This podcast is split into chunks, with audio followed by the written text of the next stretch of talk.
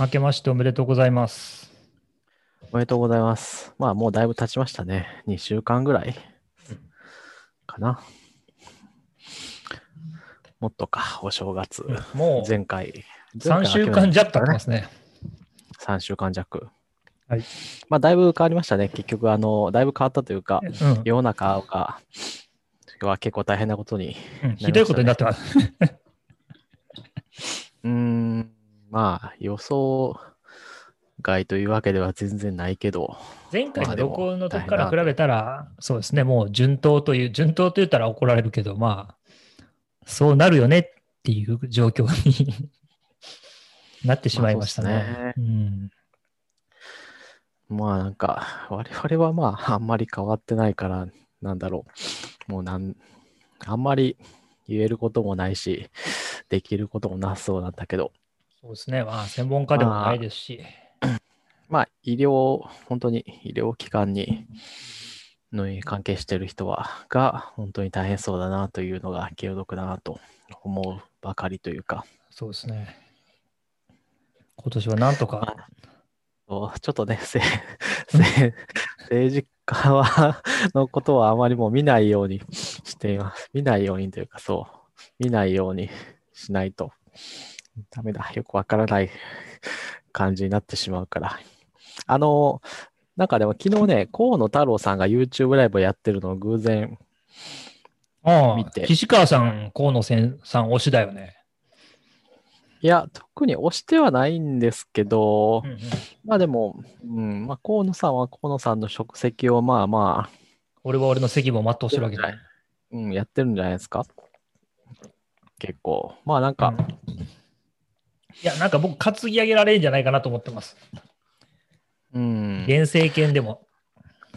まあ合理的なひ人だし、合理的にこう説明、要は YouTube ライブを聞いてても、まあ、うんなんだろう、各方面に気を使いつつも、まあ合理的な 説明をししてる人だと思うので、まあそれはいいんじゃないですかね。いや、まあ正直言うとね、その、別にハンコがどうとか、あの辺はまあまあまあ、うん、そ、そ、まあまあいいけど、そこまでこう絶賛するほどのあれではまあ別にないかなという気はするんですが、まあまあいいんじゃないかな。絶賛するほどでないというか、まあなんか、なんかまあもう、もうちょっと、わ私とは優先順位はもうちょっと違うんじゃないかなっていう気はしてるんですよね。なるほど。まあ、今はね。うん。うん、そう、そんなわけで、えー2021年になりましたけども、僕はですね、早速ね、岸川さんのおすすめのあの、サウンドバーを買ってしまいましたよ。おー、えっ、と、結局ソノ、結局どソノス、ソノスで買いました。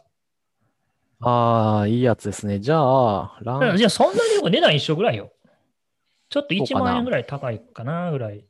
あと、ソノスは、あの、なんていうか、API があるのかどうか知らないけど、あの、そういう、あの、他の機器とのつながりがすごくスムーズなんでしょ？なんかそういう、そもそもそういうコンセプトでうん作られているというふうに聞きましたよ。うん、だから、エアプレイとかね、なんかあの YouTube つなぐとか、なんかそういうのすごいいろいろできる。すごい、そう、ソフトウェアがしっかりしているっていう感じなのかな？ううんん。まあ、アレクサと連携。まあ、アップル、なんだっけ、シリ、シリ？ホームポットとの連携？シリできたかな？ホームポットの連携はできないと思う。あれはね、できないんだ。残念だな。あれはね、エアプレイだけですね。あはんでも、エアプレイで Wi-Fi つながるんだ。そうそうそうソフト。ウェア自動アップデートすげえな。そうそう。ほんで、あの、僕は優先 LAN にしますけど、あの近くにハブがあえー、これ LAN につながるとソフトウェアで制御ができる。できる。で、なんか、うんあの、ソノスの対応してるスピーカーを2つ買ってくるとサラウンドに自動的にするとか、なんかそういう機能もいっぱいついてるらしい。ああ、すごいな。なるほどね。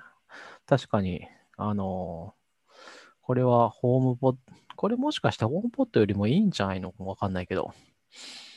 あでもね、あのね、まあ、てかね、ホームポットはね、ちょっとね、日本のね、住宅向きじゃないとこもちょっとあるんですよ。あの、低温でかすぎ問題があるんですよ。そ下の部屋にちょっと迷惑がかかるう。そう。みたいな。まあ、うち1階だから、まあ、あんまその心配しなくていいんだけど、あの、さすがに お前やりすぎやろっていう低音出す時があって、ああ、うんそうなんだ。そう。まあ、その人はその分ちょっとまだマシかなっていう。ね。Bluetooth もつながるし。うんうん。まあ確かに、坊主サウンドバーが、まあおまけみたいな Bluetooth、まあ一応聞けるけど、そんな、そんなしないよねみたいな感じの Bluetooth ついてるのに比べたらだいぶしっかりしてそうだな。設定を簡単にしてくれるとかね。うん。Bluetooth のスピーカー、のスピーカーってね、意外に使わないですよ。うん、僕今まで買ってきてね、一回買ったことあるけど、結局もう全然使わへんくて、やっぱ AirPlay の方が便利で、あのまあそうっすね。うん、特に、うん。サウンドバーだったら、あの、わざわざサウンドバーに飛ばさなくてもテレビにエアプレイすれば一緒だからみたいな感じはありますね。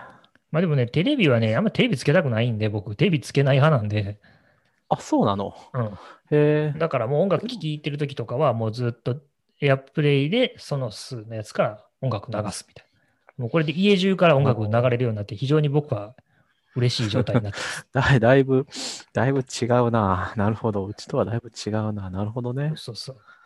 だちびちゃんたちも自分のノートパソコンとかから音楽も流せるし、あなんか最近はいはい GarageBand にハマってるから、 GarageBand でなんか音作ったやつを AirPlay から流すみたいなことをやって楽しんでる。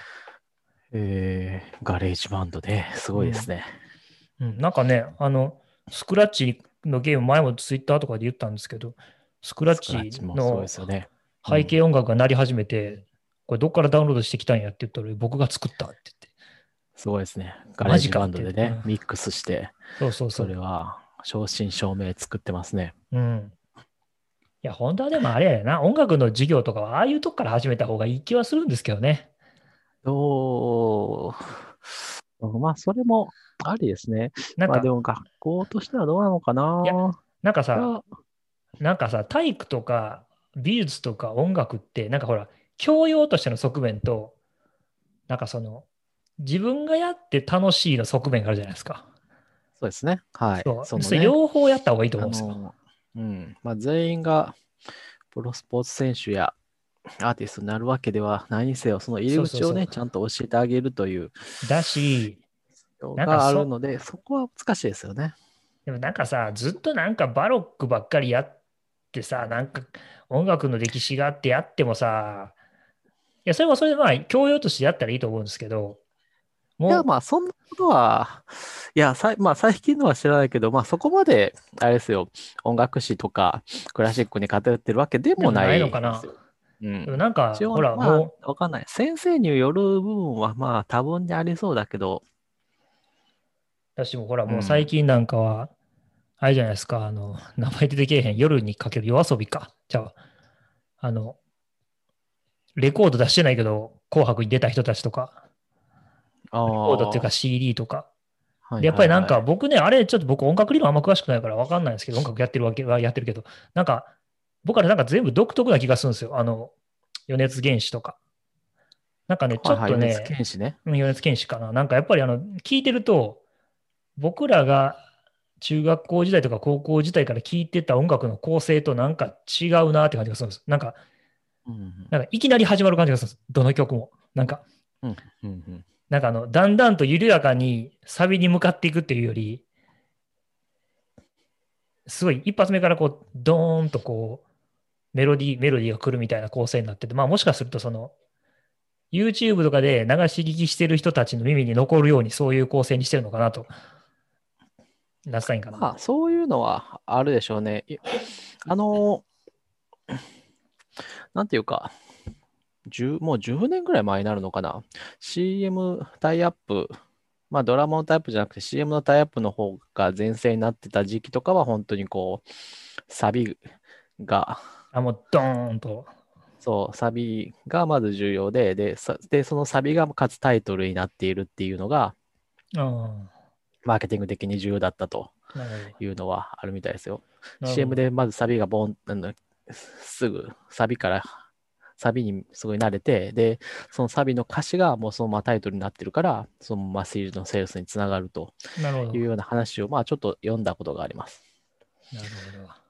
まあ、その辺はね、まやっぱりあれでしょうねそれよりその時代のメディアとか、メッセージ性とかに。にうん左右されるというのは、まあ、多分にありますね。なんだろう。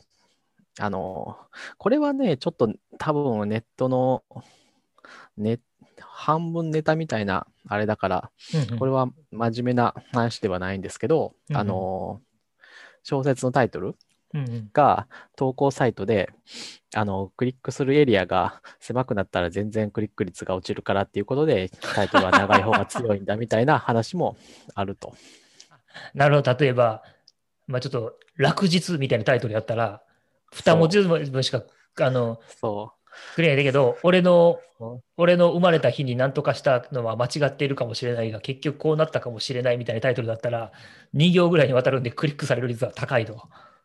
そうそう。ななるなんかもう最近、ヨース、あの、ツイッターに流れてくるような漫画のタイトルだったら。そうそうまあまあ、ーそれだ。けではなくて、まあ、検索性とかも当然、ある種がね、いろいろキーワード、うん、外から検索されるとかもあるから、まあ、いろいろなもののタイトルが、そういう長くなるみたいなのは、あるの、長くなったりね、サブタイトルでいろいろ説明したりね、みたいなのはあるよのかなというのはあるかもれしれないですね。まあ、まあそういうのが、だんだんこう、まあ技術も進化してくると、多分そういうのもまたいらなくなってきたりはするとは思うんですが、今はその辺はだいぶ過渡期な感があって、ない。結局、Google の検索もちょっと、ちょっと最近難しいよねみたいなこともあったりとか、うんうんまあ、アマゾンとかもちょっとそう、あの、買い物するにはちょっと、結構、なんていうか、テクニックいるよねみたいな感じになってるね。から難しいですよね。うんなんかうねいろんなのゴミがごちゃごちゃとついてくるもんね。そう。ネットを使う難易度が、なんかだいぶ、なんていうかね、上がってきていますね。うん、まあ、技術で、いずれはね、私もそれも究極的な技術で解決できると思うんですけど、うん、なんていうか、すあの、そういうのもそうだし、あの、トランプさんがブロックされるとかされないとか、あと、うんあの、それの対比先だったパーラーっていう SNS が、これもう本当にいろんな問題はらんでるからあれなんですけど、AWS からあ、そっちの話しようか？それも。もしてなかったですね。Q、何だっけ、あの、Q アノンとかなんかあの辺の活動的な危ない奴らの温床になってるって言って AWS が止めたりした話ですよね。うん。まあ、え、いろいろ率直にちょっとね、問題が混ざってて、AWS の対応で言うと、さすがにまあ、あの、えっと、原則としては AWS がそういう判断をするのは、私は、まあ、完全に否定するんで、反対するんですよね。僕も同意見ですね。これはもう、あの、言論の、あれですね、統制ですね。うん、で、やまあ、あの、例外としてね、あの、現在進行形でね、被害者がいるとかっていう、あの、話っていうのはあるんで、あの、今回の件じゃなくて、まあ、例えば、児童ポルノとかね、そういうやつはね、あの、とりあえず今すぐ消さないととか、うん。うん、今すぐ対処しないと、あの、被害が広がり続けているみたいなうん。ことはあるんで、で、でまあ、今回も例えば、あの、国会じゃない、議会、ホワイトハウスを、が占拠されてるっていう話があるんで、あれね、まあの、一旦それを、あの、沈めるために、あまあ、一旦ちょっとみんなの頭を冷やすために隔離するみたいな意味で、っていうのは、まあ、ある、あるのかもしれない。緊急避難という意味で。ただまあ、やっぱり次元付きだったりであるべきで、やっぱりその後にきっちりこう、あの、検証されるべきではあるなと思うんですよね、それが。いや、これさ、結構僕、こういうのって結局、やっちゃうとどうなるかって、次さ、じゃあ、怪しい人の家の電気止めていいの問題とかなるじゃないですか。まあ、究極的にはね、そうなんですよね。そうあのじゃあ、その、別に確たる罪がも、罪が確定したわけでもないのに、裁判とかによってね。はい。で、法律によってるものでもないのもかかわらず、じゃあ、その人は怪しいとか、その活動家団体は怪しいし、変な発言を、不穏当な発言をしているので、そいつらの家は燃やしていい。とか、そういう人らの家と電ガスと水道と電気は全部止めても構わないっていう結論になるわけですよ、この行き着く先は。まあそうですね。あの、そう。うん。だから遠回りなんですけど、基本的には、あのー別の手段で、あのーやるべきですね。まあ、解そう。が、まあ、民主的な方法というのはそういうことだとは思うんですが、で、まあ、多分そこはまあ、なんていうか、多分少なくともこの場では合意があるんで、まあ、あんまり多分話膨らまないんですけど、なんていうか、その、そのブロックとかをせざるを得ないっていうのは、私はなんかこう、究極的にはね、もうちょっと技術的になんとかなるんじゃないかと思うんですよ。まあ今は無理ですけど、うーんと、でね例えば50危年くらい先の未来だと、あの、要するに人間はある程度判断つくわけじゃないですか。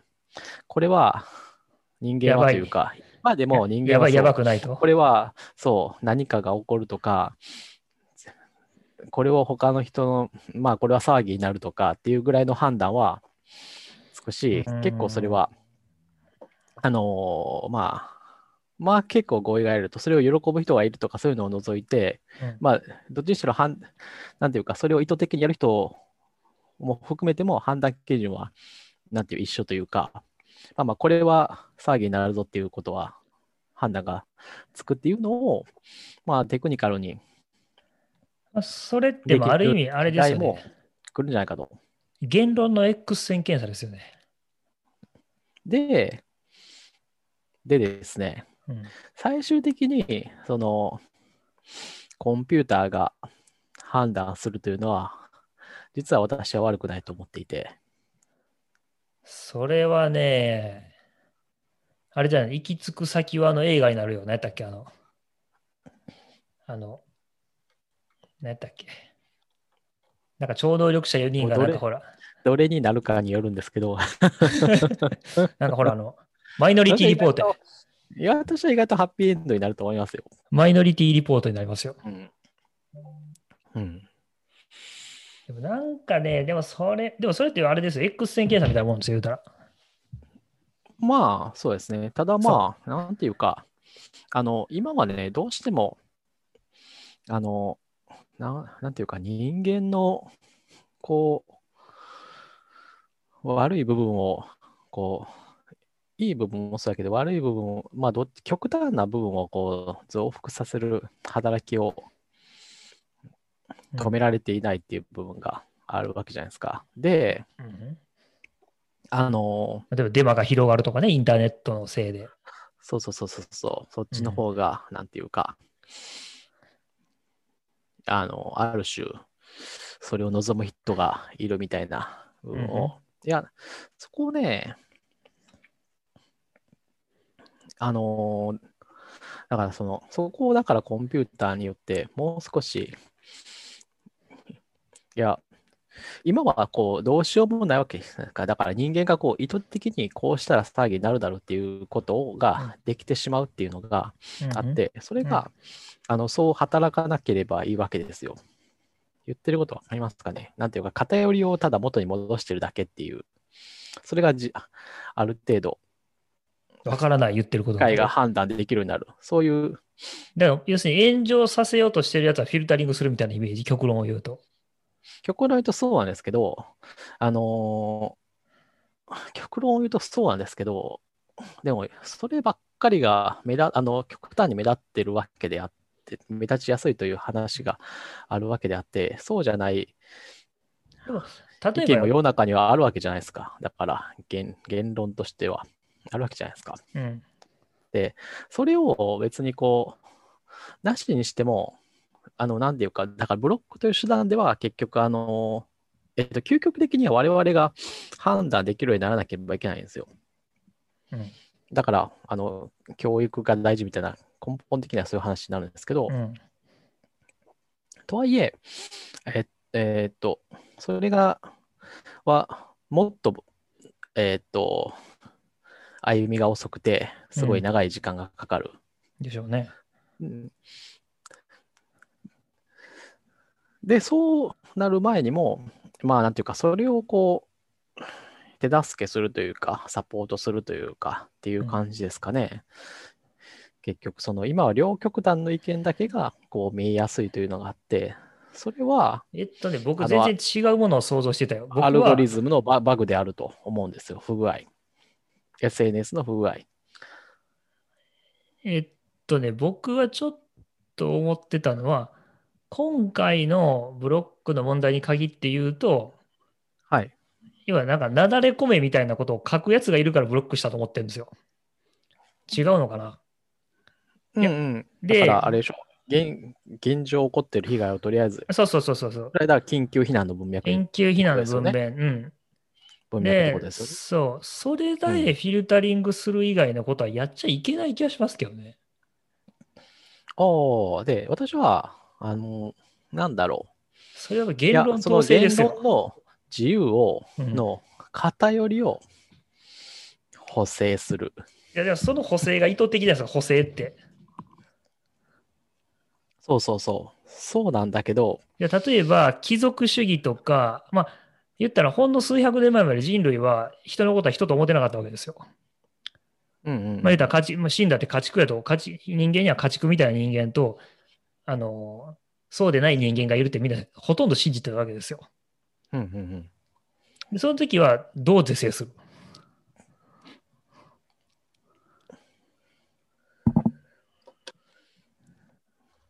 だから、これはまた、はい。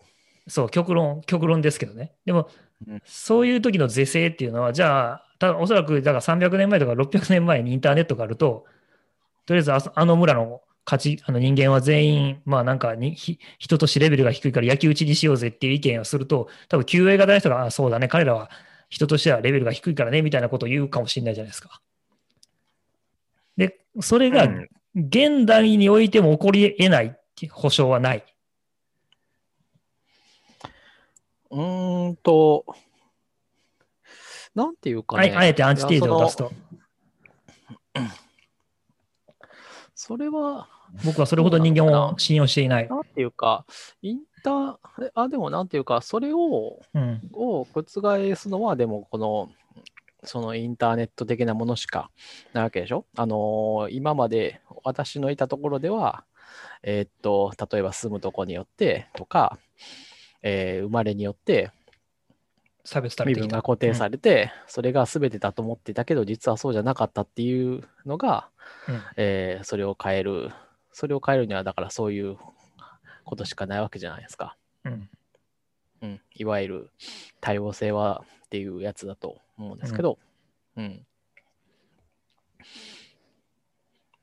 なので、その、あ、大丈夫かな？だから私が言っているのは、うん。その極論をえその言った方が何なんだ？じゃあ受け入れられやすい極論を言った方が受け入れられやすいというのは、あれは明確に何かの不具合であると思ってるわけですよ。わかりますかね？えっ、と、あ、いや極、論の方が、え要するに、えん嘘をついたりとかの方が、むしろ、えーミクロな観点では、その人、うんまあ、狭い部分においては得をするとか、お金が、お金になるとか、あ、うん目立つことによってお金になるとかっていうのが、でもその何ら極かの不具合、何らかの不具合だと思っていて、そこを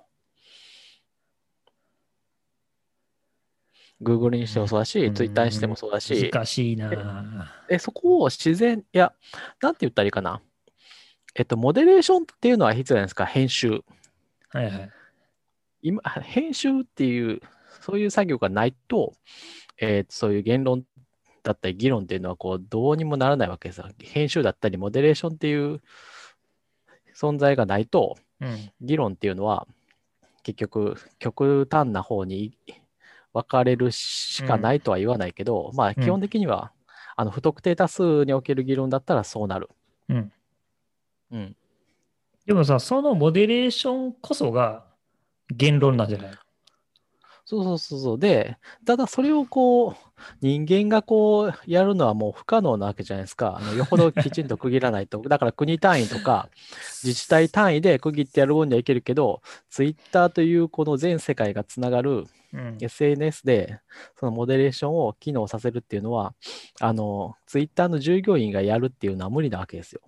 今やろうとしてるけど、もうだから即ブロックするしかないああ、なんか言いたいことが分かってききた。ああ、はいはい。言いたいことなんとなく分かってきた。ああ、まあ、そう、うん、そうだね。そうだね。でうん、究極的に、うん、この今言うことがあんまりそういう極論を言おうとしてるわけだから意味があるのかわからないけど、まあでも少なくともアメリカぐらいの規模の、アメリカ全土ぐらいの規模の話あっても、こう人間がこうっていうのはもう無理なわけですよ。アメリカもやっぱでかすぎるね。日本サイズでも無理やと。あのーやっぱりこう、カリフォルニアにいる人たちが全て正しいわけじゃないですか、ね。すからねそれはただ分断を生むだけであって、うんいや、正しくはないとは言わないけど、いや、まあ、うんた方向性としてはそっちの方が望ましいっていうのはあると思うけど、まあ方法論としてね、それだけだと、やっぱり、うんままああ結局それだけだと、あのうん、それで起こったのは、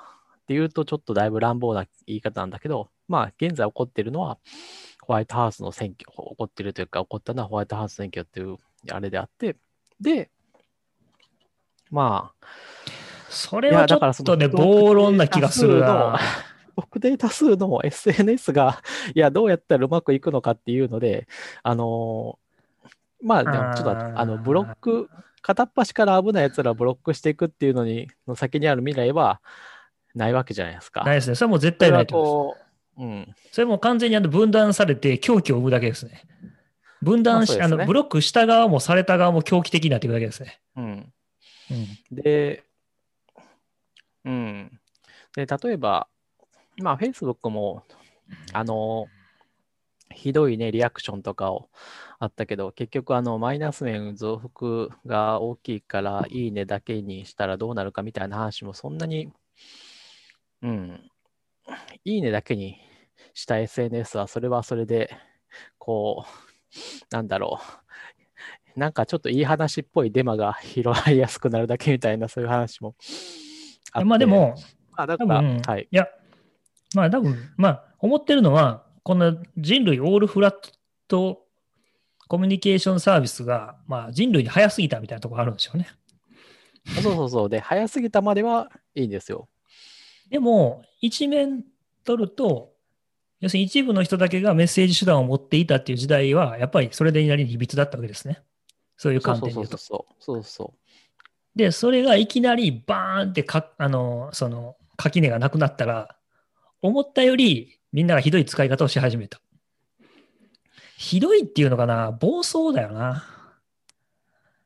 だから、要するに痛い、まあ、それなんだっけ、あの、なんとかバブルって言いますよね、あの、なんだっけ？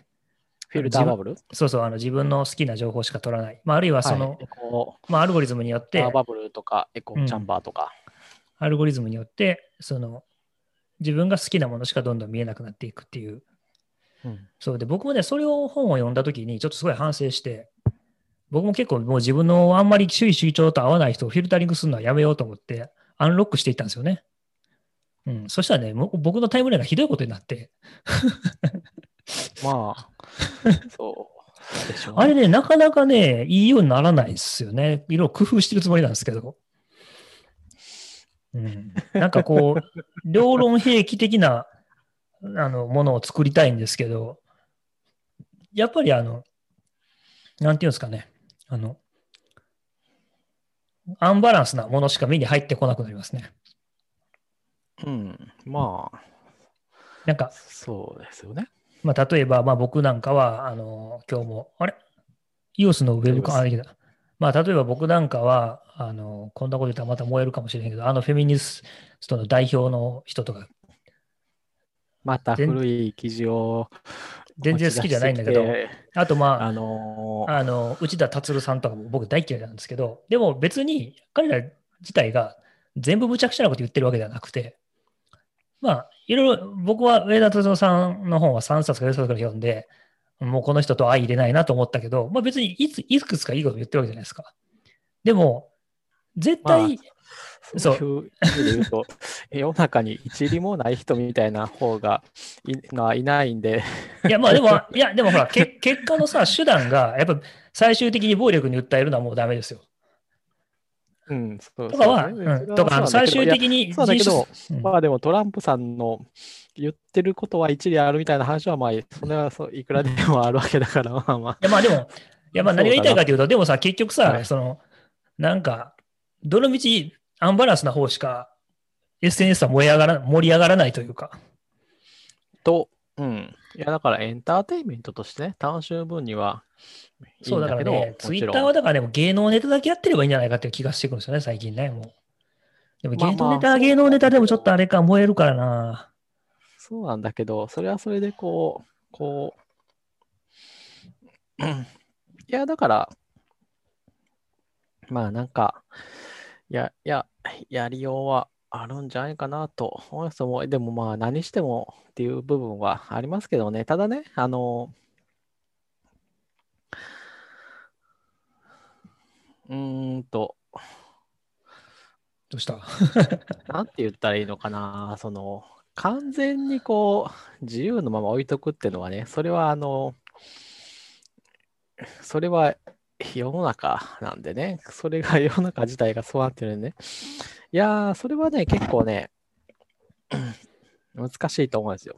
うんそれがね、できれば一番いいんですけど、やっぱりこう、過渡期としてね、こまあ別にまあまあね、パッチを当てながら。うんう、いや、なんていうか、人が、なんかこう、発言をピックアップしたりとか、目立たせたりするのと、うん。コンピューターがやるのっていうのはうん。一緒なわけで、コンピューターがやるのっていうのは要するに人がプログラムしたものだから人がやってるわけで、うん。そこはまあいいじゃないですか。うん。だから、ただこう、スケールさせようとしたら、機械がやるしかないと、うん。コンピューターがやるしかないとうん。いう部分もあるでしょう。うん。で、今はその、なんていうか、アルゴリズムというか、そういう SNS の仕組みっていうのが、こう、結構、いい方向に働くときもあるけど、悪い方向に働くときの副作用がちょっと大きすぎるみたいな部分はあるんですよね。うん。特に、あの、うん。やっぱこう国家権力がある人と、あの、一般の人が同列っていうのは結構まあ難しいと思うんですよね、それなりにね。まあね。やっぱ、り。そう、だからまあそれは、ある程度差を、うんと、そこをやっぱりこう、そこはやっぱりこう、そこフラットにすると結構難しくないですか？みたいなのあるじゃないですか。まあ、そ国家権、国家元首レベルの権力を持ってる人が、その、の、いやじゃあ、例えば宗教家やったら生の声がそのまま届くっていうのは一緒、一緒でしょ？一緒ですよ。一緒だと思いますよ。あのうーん、まあでも結局それはなんか国家元首に限ー、らない気がするオウ。ムオウム真理教をどうするのかみたいな話に結局なるわけであって、まあ、その辺はちょっとでもまあ、さすがに、あ、で、どっちにしろ国家元首うん。うんにしろ、あの、まあ、ある程度の制約が、あの、そういう人にあるっていうのは、全然あ問題ないと思いますよ。権力者にやるのは問題ないです。はい。民主主義の上ではね。うん。だからまあそうですね。だから政治家とか国家元首が当然ある程度成功化されるっていうのは良いと。うんまああとはね、で、それ以外の、うん。まあそういう意味で言うと、だからトランプさんのブロックはだいぶ例外中の例外だから、ちょっと議論するには不適当ではありますね。そうですね。もう言うたらエクストリーム中のエクストリームだから。うん。まあ、トランプさんが制限されるのはちょっとある意味しょうがない。まあなあ、まあ、そう、うんある意味しょうがない。まあでも、あの、うん、原則原則はやっぱりこう、まあ法律に基づくべきだと思うんですけど、まあ、だけど、まあ、まあ、言ったらさ、あれってさ、例えばさ、そのアメリカのさ、国務省が突然さ、ホワイトハウスに迎えてトップページに書くみたいなもんじゃないですか。うん、そうですね。まあ、ある意味ね、内閣府か。ん内閣府はないな。うんまあ、日本で言うたら、内閣府のトップページに、なんか今からあの不信任案決議がなされようとしていると。あのうんこれを止めるためにあの自民党を愛する諸君は国会議場に集まって突入してくれっていうようなことを、まあ、あの .gov のドメインで言うわけですよね。うん。そう。いやそう、それはうん。そういうのが、いや、あの、目立たなければどうということはなかったわけであって、っていう、その、いや、それも積み重ねだから、あの、さすがにこう、いきなり、いくらアメリカ大統領とはいえ、いきなりこう、何も土壌がないまま、育まれないままに、あの、ホワイトハウスに迎えって言っても、誰も何も、さすがに、ああいう一致団結は無理だと思うんですよ。そういう行動にはならない。だから、うんうんうんそう、それまでのやあるがあるわけじゃないですか。うんで、そこの中には、やっぱりこう、細かい細かい積み重ねの要因の中には、あの、煽ってきたよねと。そうそうそう、ただただ、あの、ネットで、あの、目立つために、そういう言説を紹介しているウェブサイトとかもあるし、そういうアカウントとかもあるし、で、そういうアカウントが手っ取り早く、あの、声の大きさを獲得するために、いろんな手段を持って、こう、アカウントを増やすとかあるわけじゃないですか。うんその辺がね、で、そういうのを、まあ、防ぎたいと。例えばアカウントがこう、うん、フォロワーが何十万人いようとも、あの、これはそこまで目立たせる価値がないものだっていう判断は全然ありなわけじゃないですか。それは難しいわ。で、結構最初の話に戻るんですけど、うん今の Google の検索が使いにくいって言ってるのは、でもそこにあるわけじゃないですか。検索の上位に行くっていう仕組みがハックされた結果、価値のない情報っていうのが上位に来てしまうっていうのは、でも問題であると思うわけじゃないですか、我々は。うんそこには、そこは結構ある程度の合意があるわけでしょ。もうちょっとうまくやってほしいと思ってるし、できるはずだと、できるはずだと思ってるかどうか知らないけど、まあ、なんとかならんかとは思っている。で、あの、言いたいことは分かる例えば、あの、えっ、と、医療情報であったら、うんえっ、と、いわゆる、こう、ブランドを重、あの、そういうブランドを重視して、えー医療病病院がやってるとか、だったりとか、要するに専門家でやってるところの方は、えー病院でも悪どいとかやってることいっぱいあるけどね。っていうところは、はい、まあ同意するわけでしょ。うんとか、あの、素人の意見を置いといて、専門家の意見をもうちょっと、まあなんていうの、まあ目立たせるべきだというのは同意するわけでしょ？うんとか、うんあの多分でも、ああれな、まあ、言いたいこと分かった。まあ、じゃあ、いや、議論の本質がで分かった。もこう、うん、ただこう表面的にやると、医療機関監修っていうだけで、謎のサイトが上に来ているとうんいうような状況も、あの、少なくとも日本においてはあった。あった。うん今でもあります、正直。うんうん、で、それは、まあでも、うん、まあ考えていけば、でも、こう、まあ、それを判断できる人間はいる。それを見て、これは、っていう判断できる人間はいるわけで、けど、まあ、ほとんどしたらできないわけですよ、多分。うんうんうん。だ2つアプローチはあって、やることは問題ないと私は考えるということですね。あ分かるわ。あ、でもね、それはね、やっぱりね、一つちょっとち違った観点があって、あの、なんつったらいいかな。科学的に正しいものみたいな、ちょっとうまい、その言い方が悪いかどうかわからない。ものみたいなものと、言論がどういうふうな方向に向いてるかっていうのは、ちょっと性質が違う気がする。まあそうですね。あのーで、そういう、そこは私も同意します。うん、あのーで、でも。まあ、とはいえよ、た例えば、まあ、とはいえ、まあ、医療業法に絞ったとすると、まあ、例えば今僕らがね、まあ、あの口頭無形だって書い無糖みたいな、まあ、医療っていっぱいあるわけですけど、世の中に。はい。あのまあ、ホームページに載ってる情報で言えば、まあ、そっちの方が多いんじゃないかっていうぐらいみんなアホなことばっか書いてますけど、なんかまあ、なんででもそれをフィルタリングすれば僕らはいいと思ってるかっていうと、別のところで言論の自由が保障されてるからと思うんですよ。だから、そういう人がそんなにね、例えばなんかね、あの、魔力みたいなことで異常が治せると思ってんだったら、外科学会に行って論文にして出せばいいわけですよ。そこは、専門家において開かれてる言論の場だから。要するに、うん要するに、科学としてのアプローチを通ってきてないものを適当な風に出すなと言ってるわけですね、僕らはある意味。うん。で、うん今、例えば下手すると100年経ったら、えーまた違うことをコロッと言い始めるっていうのは多分往々にしてあると思うんですよね。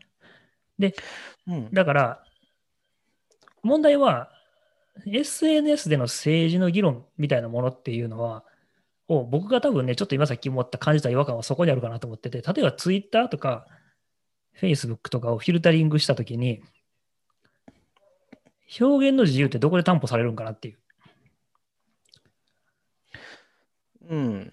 でね、えっと、それはでも、なんていうか、あの、結構、クローズドなアカデミアみたいな話になるんじゃないんです。ここで、そういう話はここでしろと言ってるように、いや、そまずそこをちょっとはっきりしておきたいなと思って。いや、えっ、と、例えば、医療情報とか。で例えば、そう、で、医療情報は、あの、こういう機関を通したりとか、こういうレビューを経て、あ、たものだけが人目に触れるべきだっていうのは、えっと、一つの考え方としてあると思うんだけどう、んさすがにね、でもそれは後戻りっていうか、もう、今起こってる問題はやっぱりこう、いや、でもぶっちゃけた話、薬事法ってそういうもんですよ。あ、法律、そうですね。そう、薬事法っていうのは、要するにその厚生労働省ですね、日本だったら、アメリカだったらな何省か忘れたけど、まあ、そういうそのオフィサーが。あれ、でも薬事法は、うんあの、一般の人も縛るんですかね？縛りますよ。売っちゃダメですよ。縛る。売らなきゃ、売らなきゃいいです。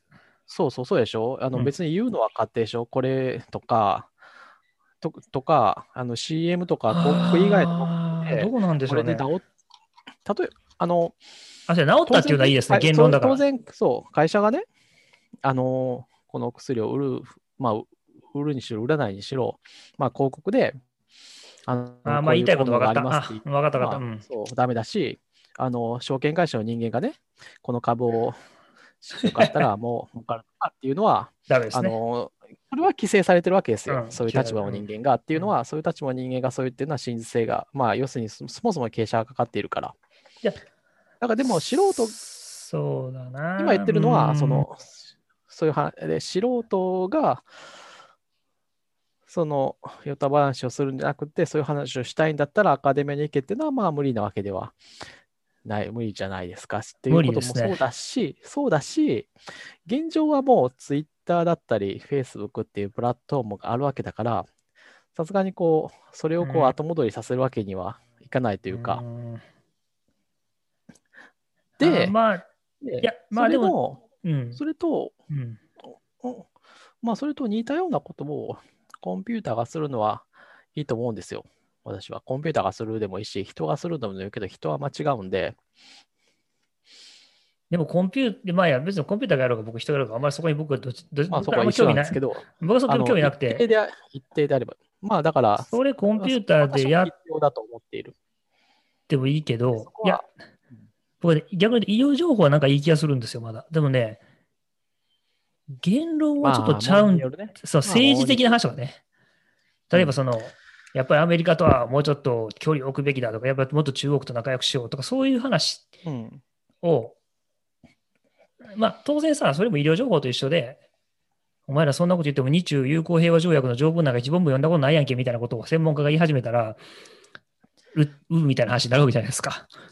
まあ、その一緒にしたらいいと思うんですよね。ななんていうかね、あの、こう、もう仕組みでもいいんですよ。もうちょっとこう、あの仕組み。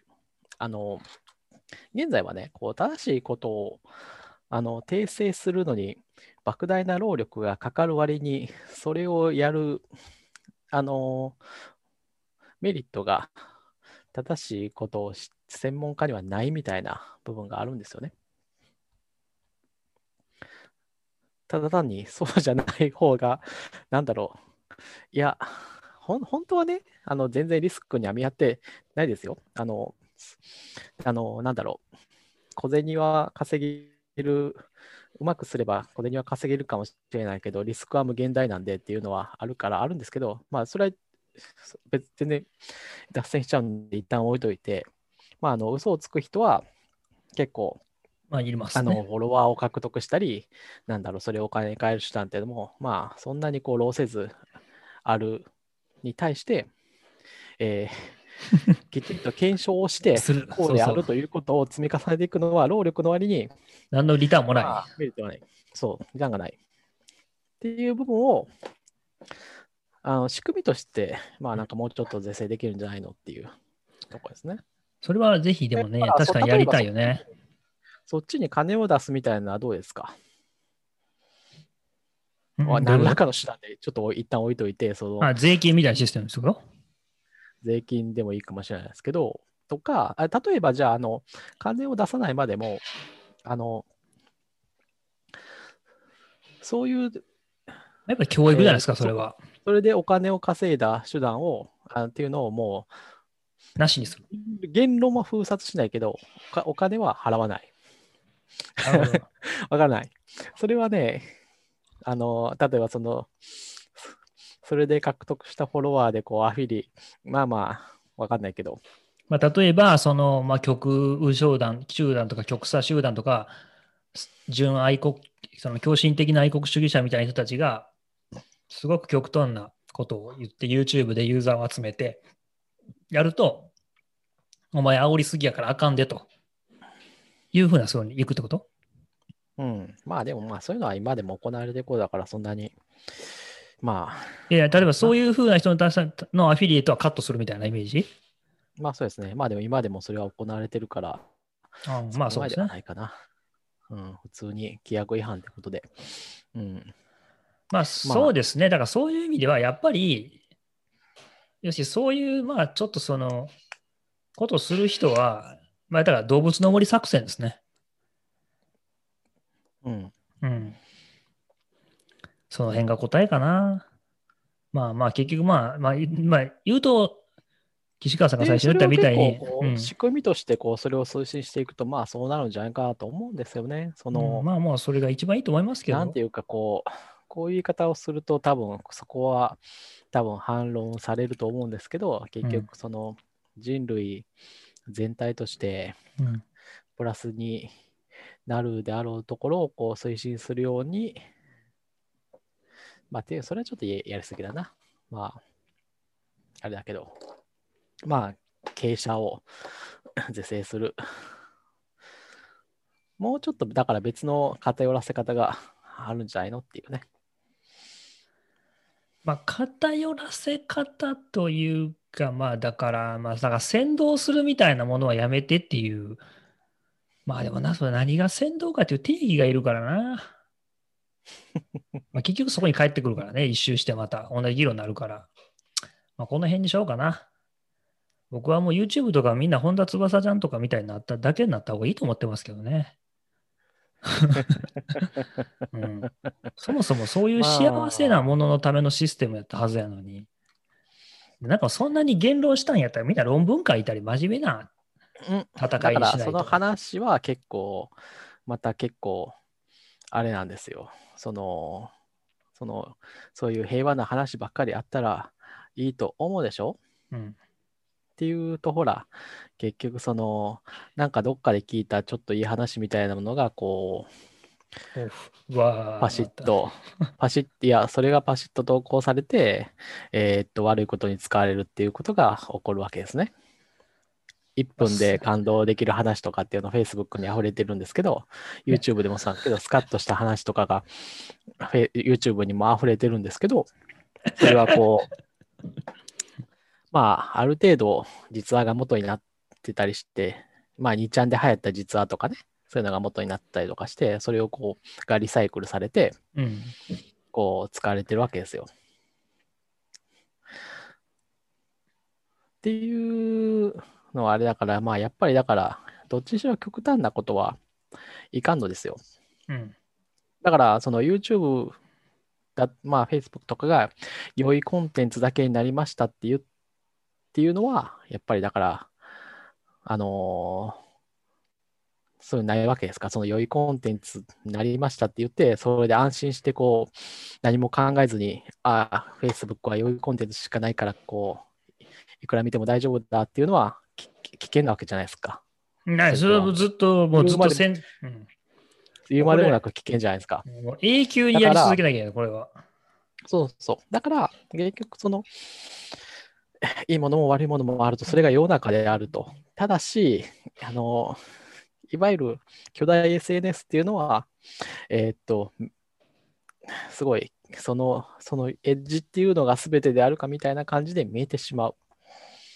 まあ、そっちの方がね、トラフィック多くなるからね。そうそうっていう一面がある、やっぱり。っていう話ですよね。だからそこをこう、もうちょっとこう、いやまあそういう話もあるよねっていうぐらいで捉えられるようにしておくと、下のまああるまあかなってそいうね。まあ、何でしょうか。この子供が GarageBand で AirPlay で音楽流すっていうところから最終的に SNS どうあるべきか議論になってしまいましたおかしいな。なんでそうなってしまったのかおかしいな。いや、本当はその話聞いてやりたかったの、言い言いたかったのは、あの、あれ、いや、我々の子供の頃には、あの、そんな手段はなかったから、本当にいいですよねっていう話を。いや、いいっすよ。だってうちの息子はだってもうハイパーカードの話とかをしたかったね。いや、だってもううちの息子はあれですもん。ほら、スクラッチ結構いいのあれ全部ソースコード一体やから、あのゲームいっぱいそのスクラッチコーナーみたいな NHK とかが持ってて、でそれあダウンロードしてきて、ソースコードを分解して、で、コピーして、中身を見て改造して自分のものを作って遊ぶみたいなこと。そう。そういうのは、かろうじて我々の、えーだから、えーっと、35年ぐらい前にもあったけど、あった？効率が全然違うじゃないですか。え？ありましたよ。まあ、あの、ほら、あの、雑誌とかに載ってるソーマガみたいなやつですよにそうそうそうそう。そう。あのー年バレるわ。学学校の図書館で持って帰って、そこにこう、タイプしていってっていう。で、それが、あの、雑誌の付録で CD とかフロッピーがつくようになって、で、今はこうネットでだから、いや、だから効率が明らかに上がってて、そりゃそうですよ、もうだって。まあもちろん複雑化してるけど、多分、まあ、それを、こう、多分物ともしないぐらい効率化されてるから、まあそうですね。それはその頃に比べれば検索はもうできるし、ストレージは無限にあるし、そういう意味で言うと、だから我々がこう、どんどん追い抜かれるみたいな話は多分そこから来てるんでしょうね。やっぱりね。ああ、なるほどね。うん、追いまあ、追い抜いていってくれたらまあかまへんけど。来た人は覚えることがいっぱいあって大変だなという話もあるけど、いや、もっとそれをこう、全然簡単にこなせるみたいな環境があるっていう部分も大きいから。うん、まあでもそれはいわゆるあれじゃないニュートンがよく言うあの巨人の肩の上に乗るというか、そうそうそう。いい先んじゃない代のですかね。うんだから、うん、やっぱスクラッチはいいし、 GarageBand もいいんじゃないですか？そうそう、なんかね、でもね、すごくいい使い方してる。まあ、だからね、うん僕最初ほら自分が、だから10年、20年ぐらい前に僕 Mac 最初買って、で、その後まあほら、i、i アプリみたいなのいっぱい入入ってきたじゃないですか、 GarageBand とか。で、はいなんかああいうの見てて僕でな、な、こんなものを何のために使うのかなってずっと思ってたんですよ。何のために？うん。で、それを最初に、あ、分かったと思ったのは、あの、iMovie を使って、あの、友達の結婚式の DVD を作ったんですよ。はい。あの時に、あ、これは、あの、すごい経験だなと思ったんです。その、なんつったんかな。ビデオの編集ってめっちゃ難しいじゃないですか、その、普通は。うんうんだし、あの、ああ、はいはいはい。そうです、ね。プレミア、僕は仕事とかでプレミアとかも使ったことあるんですけど、うんあれってもうそもそも起動したらもう初見、っていうか、そもそもあの素人は絶対使えないじゃないですか。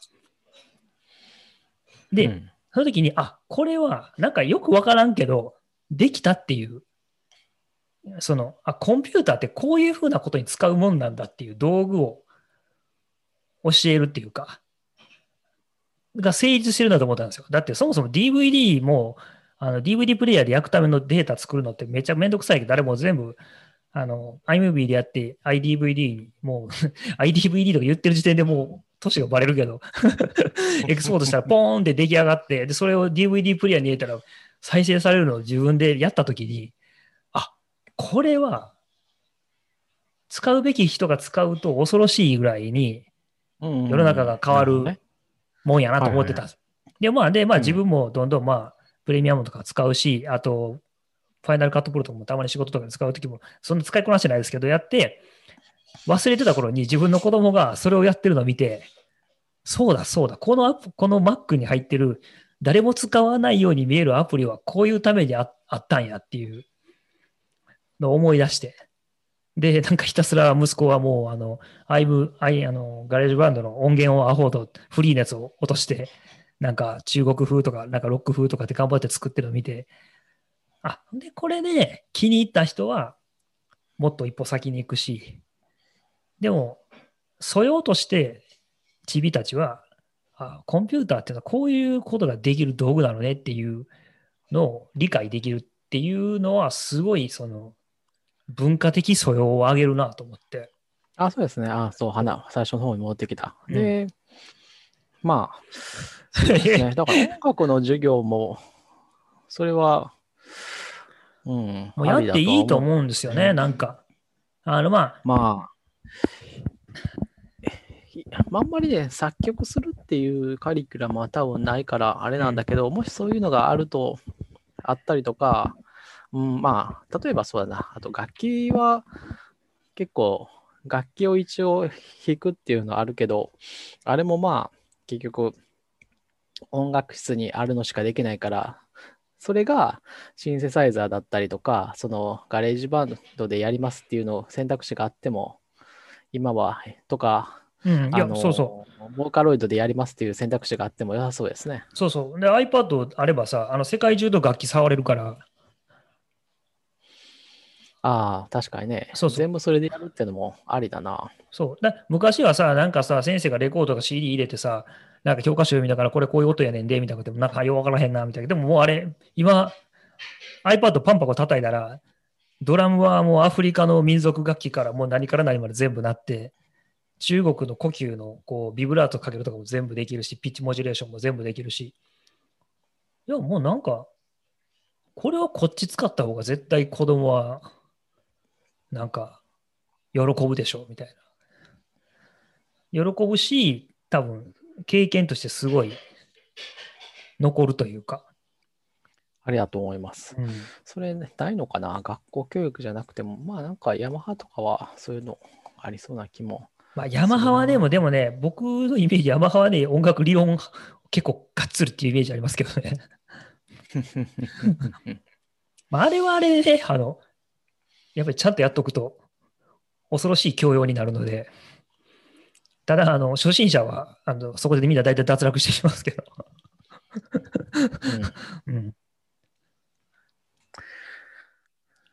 そうだな。だから、まあ、その辺はなんか、ここ、あと5年ぐらいで、そういうふうにどんどん進むような気がしなくもない。うんうん、それはなんかすごく。強制的に授業がオンラインになるから、そういうので言うと、まあ、そうやっていかざるを得ない部分が出てくるから、うん、あとはね、やっぱりこう、差をつけるとかね、あのー、もうそっちの方が向いてる人がいるんだったら、それをやらせてあげるとかっていう風な感じになるといいですね。学校とかもね。なんかこう、カリキュラムに外れ、うん、ダイナミックにねってやつね。まあ、少なくとも、どこまでか、まあ、中学、義務教育の間ぐらいはね、それでいいんじゃないのという気はしますけどね。まあまあまあ、まあまあまあまあ、まあまあ、模索していく段階と思うんですけど、まあ。いい意味で学歴で固定されてない部分があるんで、学歴とか生まれで、今のところ、まあ、固定されてない部分があるんで。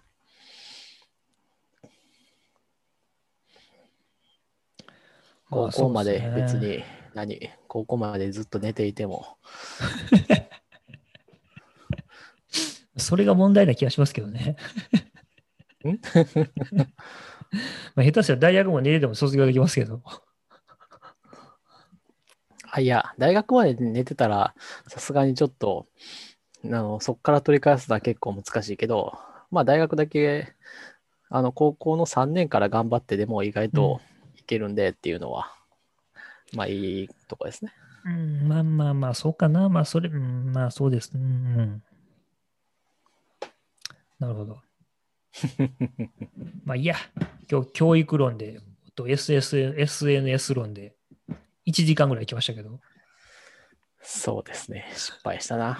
失敗？わかんない。ハイパーカード話したかった。スピーカーの話とかしてたんだけどな。そう、でもね、あまあ私のただスピーカーはこうお互いにあの似たようなジャンルの製品を買ったというだけで、だけのことで全然噛み噛み合う部分がなかったからね。ないし、ないし、別にあの、なんかスピーカーに対して造形が深いかって言うと、別に僕、それ造形深くないし、あー深くないからね。うんあのお互いにね。まあ、そこそこの音が鳴ればそれでいいやぐらいに思ってるから。そうそうそう。そうそう。そうですね。そういうのはもうちょっと詳しい人がないと。あ、でもほら、あの話を、こうほら今、スイッチボットの、今日ちょっとツイッターでもつぶやいたんですけど、スイッチボットのああサーモメーターの、結構、あの、あれですよね。温湿度計ですよね。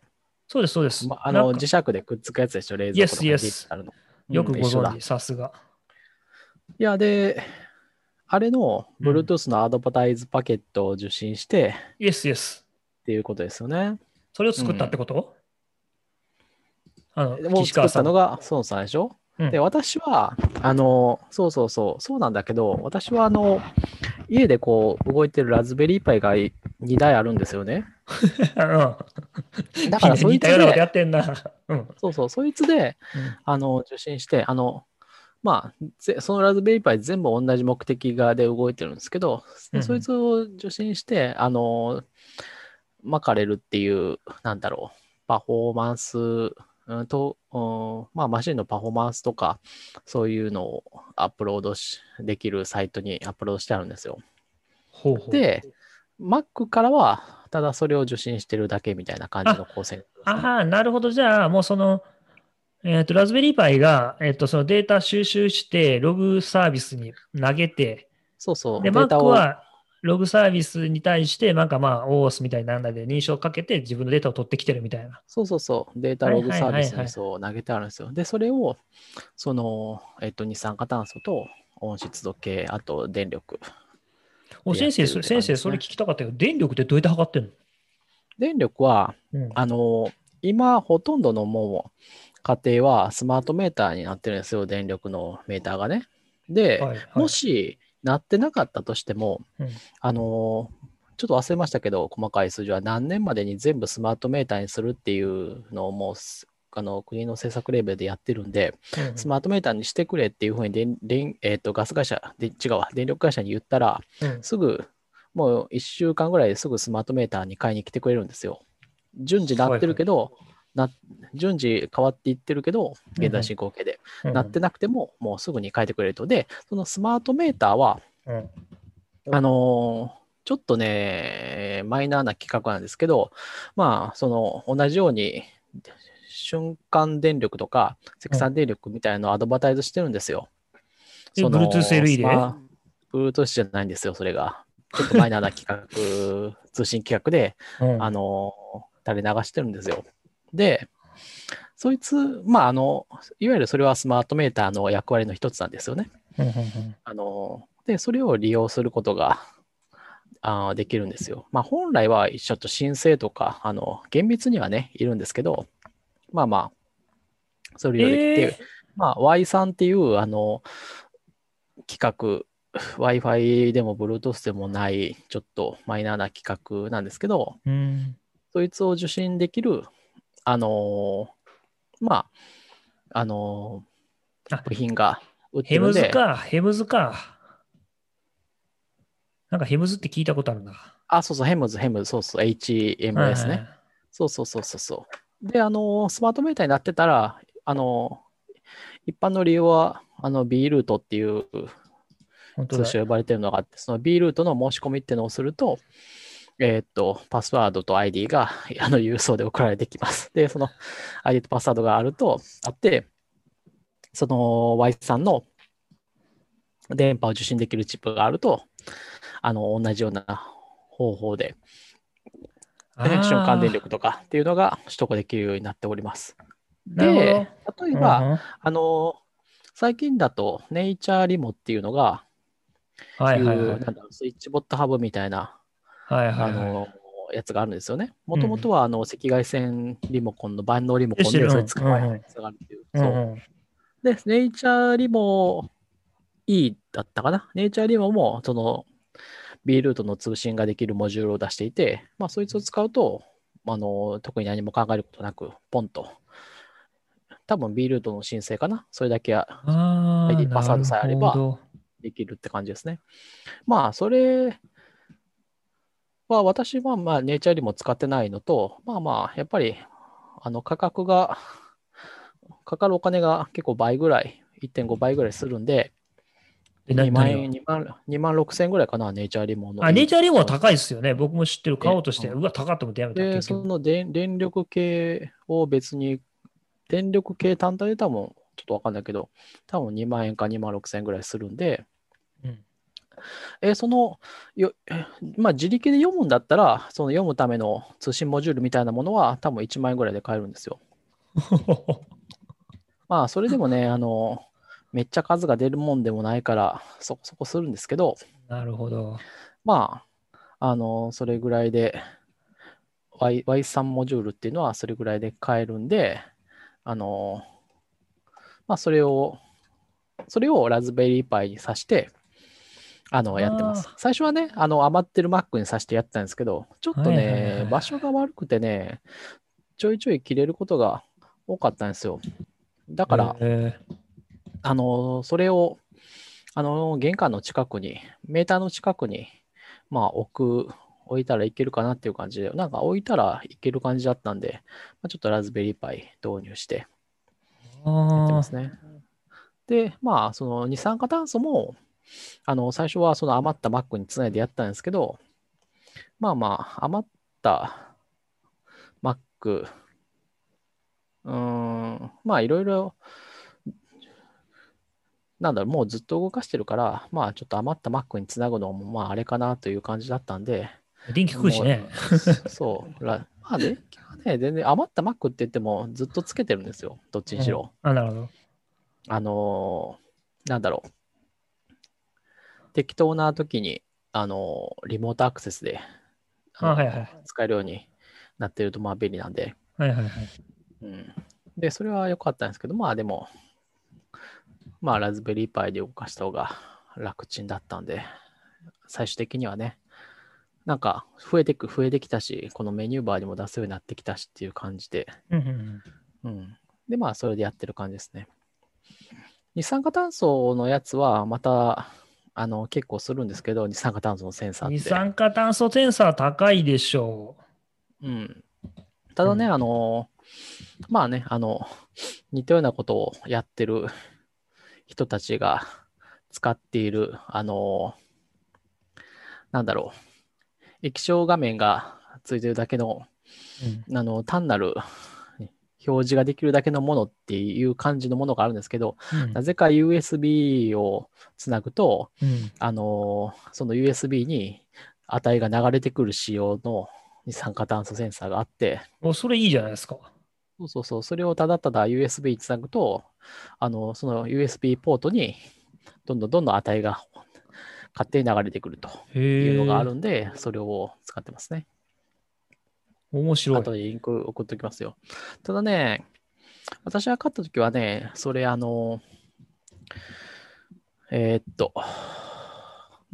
8000円から7000円ぐらいだったんですけど、うんうんなな8000円ぐらいだったかな。うんうんただね、なんか日本の代理店が、うんまあ、モノタロウとかアマゾンでそれぐらいで書いてあるんですよ。うんうんただね、それがなくなっちゃっで、もう多分在庫限りみたいになってるから、だいぶ高くなっちゃってるんですよね。まあ、それでももう売れへん1か万円。った。いやー、なんかね、そう、そういう目的の人がいっぱい買ってたと思うんですけどね。で、もうこれ本当に単なる OEM で、これと、なんだろう。あの、こいつがそういう仕様だぞっていうのも、なんていうか、えっ、と、お、パッツメーカーに卸してるみたいな、えなんだろう。うーんと、まあそういうサイトがあって、そこにこう細かいスペックも載ってるんですよね。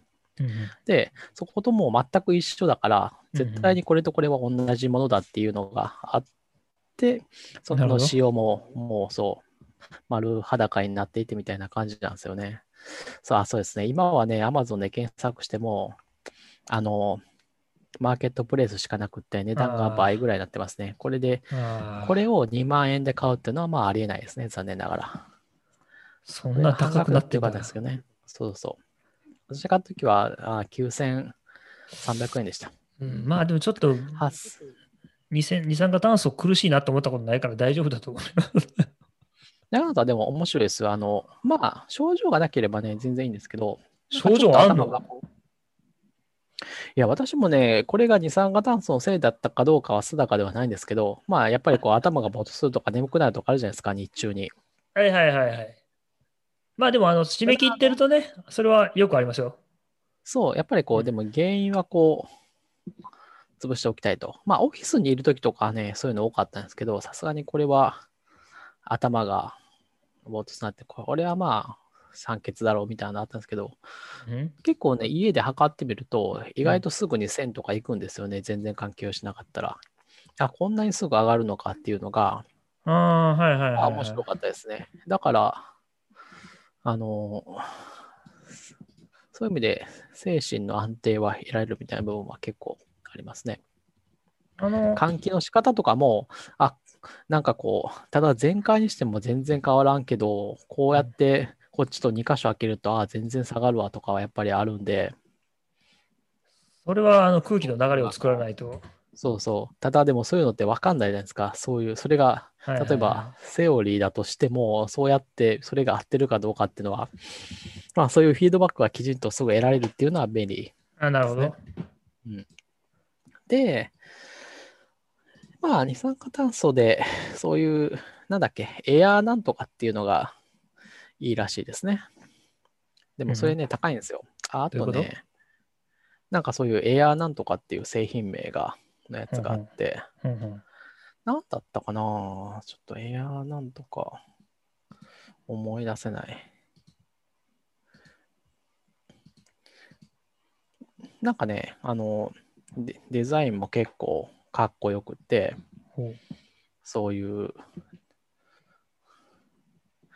えーえっと、API も備えてるみたいなやつが、iPhone アプリもあるみたいなやつがうんうんあるんですよね。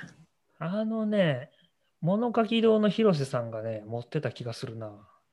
はいはいはい、はい。すっげえ高そうな、かっこいいデザインの。そう。そうなんですよね。結構高いんですよね。うん。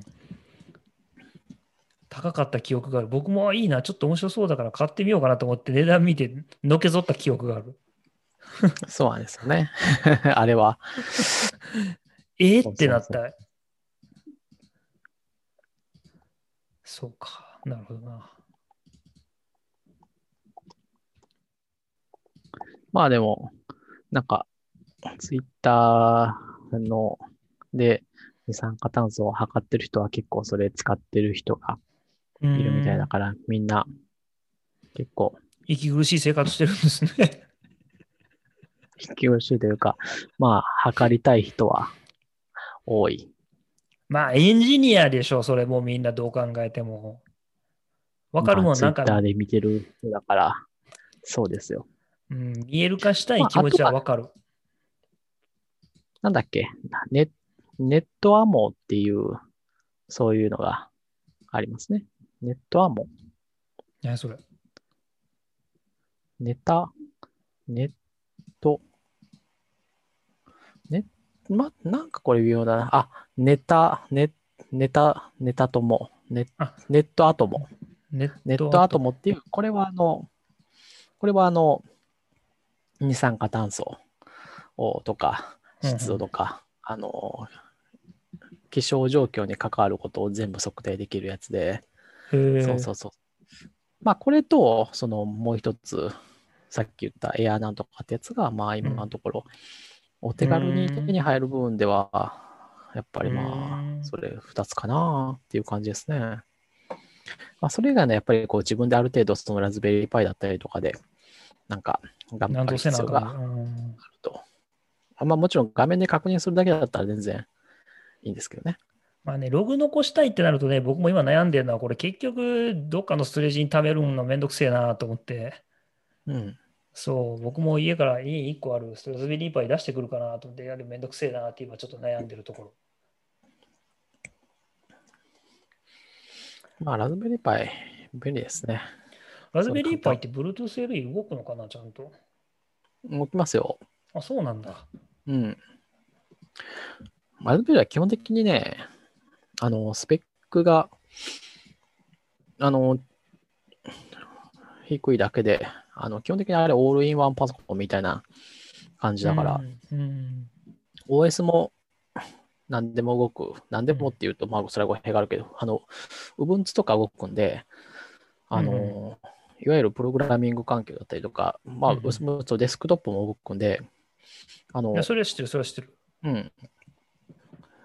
お Mac でやってるのと同じことができますね。プログラミングもだから Mac で、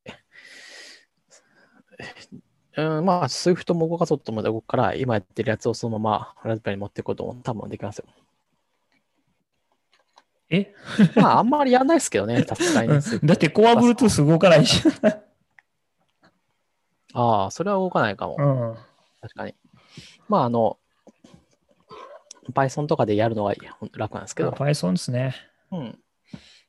まあなんだろう、ブルーパイとかそういうのを入れるだけで全部できるし、さっきの二酸化炭素センサーの話も、えっと、パイシリアルっていうので簡単にいけるから、まあなるほど。難しいところ全然ないですよねっていう感じですね。まあ、やってる人多いんですよ、あとは。もう、だからちょっとググればいろん電な情報系のやつも、そうそうそうそう GitHub だったりとかにコードがを公開してくれているので、へあとはあのアップロードするところを作る作っただけですよ、私は。ー全然知らんかった。電力でも面白いですよ。とりあえず、あの、機器を買うかどうかは別として、うんあの、ビルと、ID とパスワードを持っておくと、ID とパスワードは時間かかるんですよ。1週間から2週間、うん。申請から。だから、それだけ出しとくと結構いいと思いますよ。だから結局、その、その Y3 とかっていうネットワークっていうか、まあ、その通信規格で、そのスマートメーターにアクセスするためのパスワードとなんかユーザー名みたいなのもらえるみたいなイメージ？そうそうそうそう。んあの、最初のね、あの、や、や、手続きは全部一緒なんですよ。あの、Y さんが、えーなんていうか、スマートメーターが、うんやっぱりアドバタイズパケットをアドバタイズしていて、うんで、えーっと、そいつを捉えて、あの、接続していいかって、えー聞くと、まあ、応答が返ってきて、そいつから、ああの IP アドレスが 教えてくれるんで、じゃあ、その IP アドレスをを使って、ユーザーパスワードでログインするみたいなうんに認証するみたいな 感じです。で、認証ができたら、あの、瞬間電力とか、あと、積算電力とかが、まあ、特定のタイミングで、えーセッションが貼られるんで、そのセッションに向こうから送ってくるんで、それをパースしていくみたいな感じですね。で、セッションがちょいちょいリフレッシュされるんで、リフリフレッシュされたら再認証したりとか、みたいなことを。やるという、そうそう、そういう仕組みになっています。一緒ですね。だから、なるほど。Bluetooth とかでやってるのと一緒ですわ。わかりました。うん。ちょっと調べてみよで、そう、そういうのを、まあ一番汎用的なのは多分そのネイチャーリムだと思います。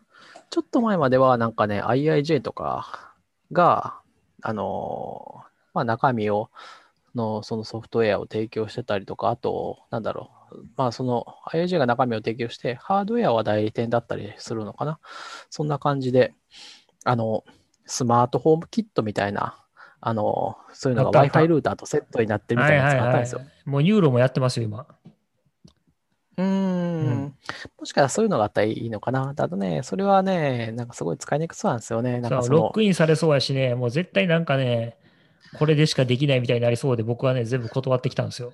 そう、それを見るために Windows、そうそうそまあこうう。Windows 専用、Windows アプリがあって、通信量とかとかと一緒にこう電力のグラフが見れますとかっていう感じで、そうそうまあ見ないよねっていう感じじゃないですか。そうそうそそうういうのじゃないんだよ、そういうのでは。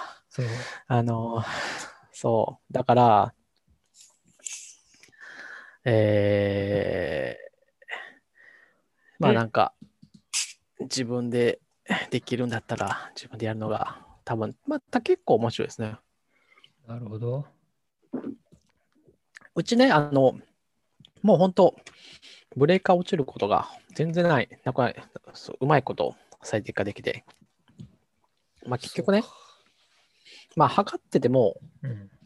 あの、なんだろう。まあ、これとこれを使ったら、これぐらいの消費電力になるっていうのが、まあ別に計算すればいいんだけど、まあ、うんやっぱりこう、見えると、その辺が割りえわかりやすいし、あの、なんかそういうやる気にもなるみたいな部分ですね。で、ついこの間、あの、40アンペア超えたんですよね。4結構いキロワット。ちょっと待って。いやほえ？私もね、初めて、初めて、今年の冬、初めて、あの、うち、なんだかんだ言って、あの、50アンペアの契約にしてるんですよ。で、使ったことちょっとなくて、待って。あの ちょっと待って、お前、どんだけ電気使ってんのあんた。うん、工事、工事というか、あの、ブレーカー取り替えに、配電盤取り替えに来た人にも、うん。まあ、正直、50アンペアって、まあ、使わないですよね、みたいな、その雑談の中で、そういう話を本当にするんですかみたいな感じで、言われるでしょ。だったんで50アンペアしたところで、うんあの、回路の上限があるんで、うん15アンペア。そう、あの、各ね、あの、分電盤の後の線路にあの容量容量がいるからね。そうそうそうう。ん全体のブレーカー落ちてるわけじゃないんで、みたいな話はうん。あった、あるんですよね。うん。まあ、なので、まあ、まあ、前に言ったじゃないですか。私はこう、結構その辺の分割するためにコードをこう、コンセントを最適化したと。あはい、で、当然リフォームするわけじゃないから、うん、現在のある、ある回路に合わせて、はいはいコンセントを長くこう旅をさせてうまいことを分はい散させたと。はいはいはいはいはいはい。なんか悲劇的なでことが起こりそうだな。で、うん。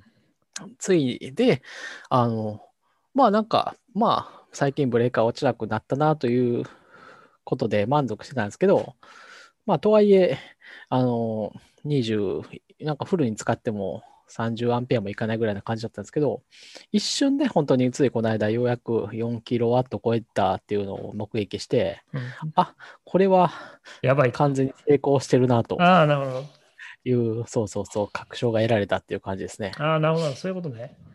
そう、家の中で、なんかこう、理論上、電力を置く、なんか暖房だったり、多分食洗機だったりっていうのがうんフルに働いていたときに、落ちなかった上限いっぱいまで多分いけそうだという、そうなるほど感じですね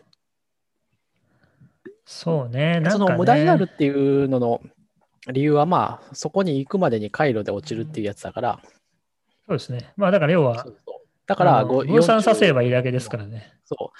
全体を50に上げたところで、使えない人の方、あの、あの使えない場合の方が多いと。うん。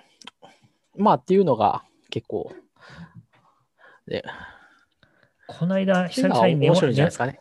これで久々にね、根元からポッキリいったね。多分あの寒い時に、うん、エアコンとかなんか全開でつけて、電子レンジとお湯沸かした瞬間にドーン落ちたね。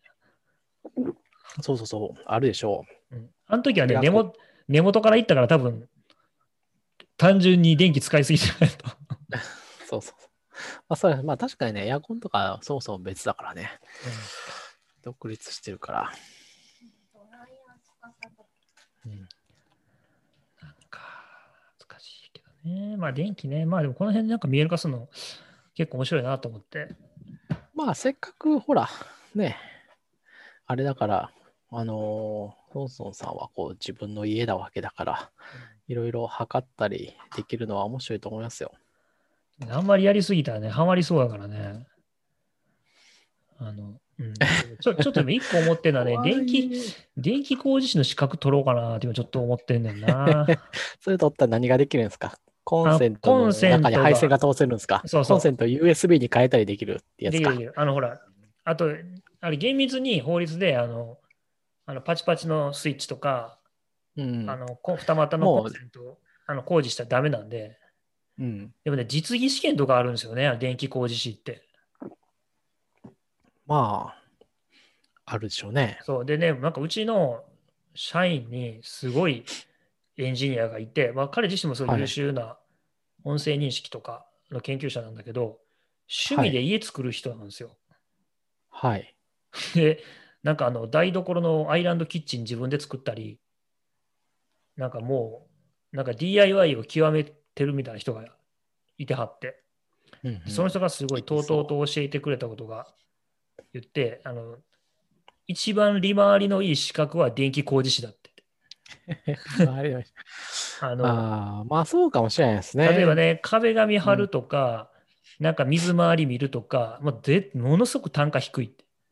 うんうんうん、で、電気工事のコンセントなんて、ちょっと1個か2個ちゃちゃちゃってつけるだけで、だから工賃8000円とか1万円みんな取りますけど、あんなん5分でできますから、つって。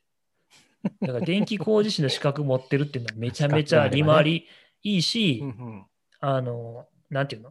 自分でできるようになったら発注しなくて済むから、うん、その分も得だから取った方がいいっすよって言われて、それは結構うん、みたいな。気がする。いいんじゃないですか？でもね、試験問題見たらね、結構厳しいよ。あのね、図面読んだりしなきゃいけないんですよ。あの、なんかあの、これ、うんサンサロスイッチとかなんかね、はいはい。えっ、と、はいはい、四角ね。USB コン、まあでもほら、USB コンセントに置き換えたりとかでもしたくなってるわけでしょ、もう。いや、もうしたいよあ受ね験。料、受験料安いね。国家資格だからか、やっぱり。う国家資格安いね。まあ、やっぱりしっかりしてねはいはいやっぱり、やっぱりしっかりしっかりしますよ、でも、問題とかは。見てる、はいはいはいはい見てる感じ。え、技能か。なるほどね。なるほどね。持ち込み工具。はっはっは。工具持ち込みなんだ。面白いな。そうなんですよ。なんか、機材によって合格率も変わりそうな感じらしいですね。面白い。ちょっと読んでみると。ああまあいいじゃないですか、同性機材。ひおひこれはコスパいいですわ。これはコスパいいですわ。これね、筆記はね、なんかまあ、いけるかなって思ってるんですけど、ぎ実技大丈夫かな？まあ、筆けるんじゃないですか？これ練習したら。筆記が、いや、むしろ筆記の方が大変そうだけどな、全然。そうかな。うん。電気修理、いやじゃあ、電気工事士だ。うん。そうそう、筆記試験の免除とかもあるから、なんかいけるかなと思ったけどね、大学でなんとかとか思ったけど、できなかったんですよね。まあ、なんか、ケーブルの被覆をパチパチ向いていく。まあどっちかっていうと、難易度は低いから、それよりも時間切れが大変っていうふうに書いてますよ。えパッと見でできた感じだと。受けてみようかな。うん。まあ、なんか、家をそうやって DIY 的に改善してる人は、こう、みんな持ってる感じっぽいですね。うん。なるほどね。いや、だから、あ、そうそう、そのさっきの電力系の話もそうだけど、あの、エコーネットっていう、そうそう、うん。日本ではエコーネットっていうその企画になってるんですよね。うん。さっきの、まあ、ほぼ倍算と同義なんですけど、そのエコーネットとに対応した企画はこう意外といっぱいあるらしくって、もしかしたら、その湯沸かし器とかも、プログラム経由から、なんか触れるように、うんすでになってるかもしれないですよ。なるほど。まあ、なってないと思いますけどね。残念ながら、残念ながら多分対応機器ではないと思いますけど。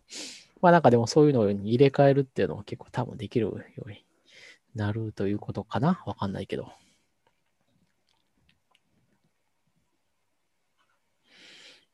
うん。まあ面白いんじゃないですか？私はお勧めしますね。これを聞いた。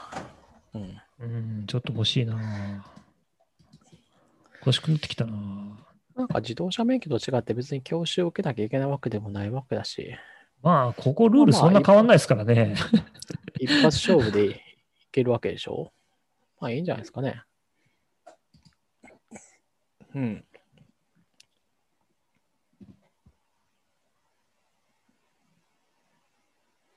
あ、そうか。第2種か。2種の方がレベルが低いのか。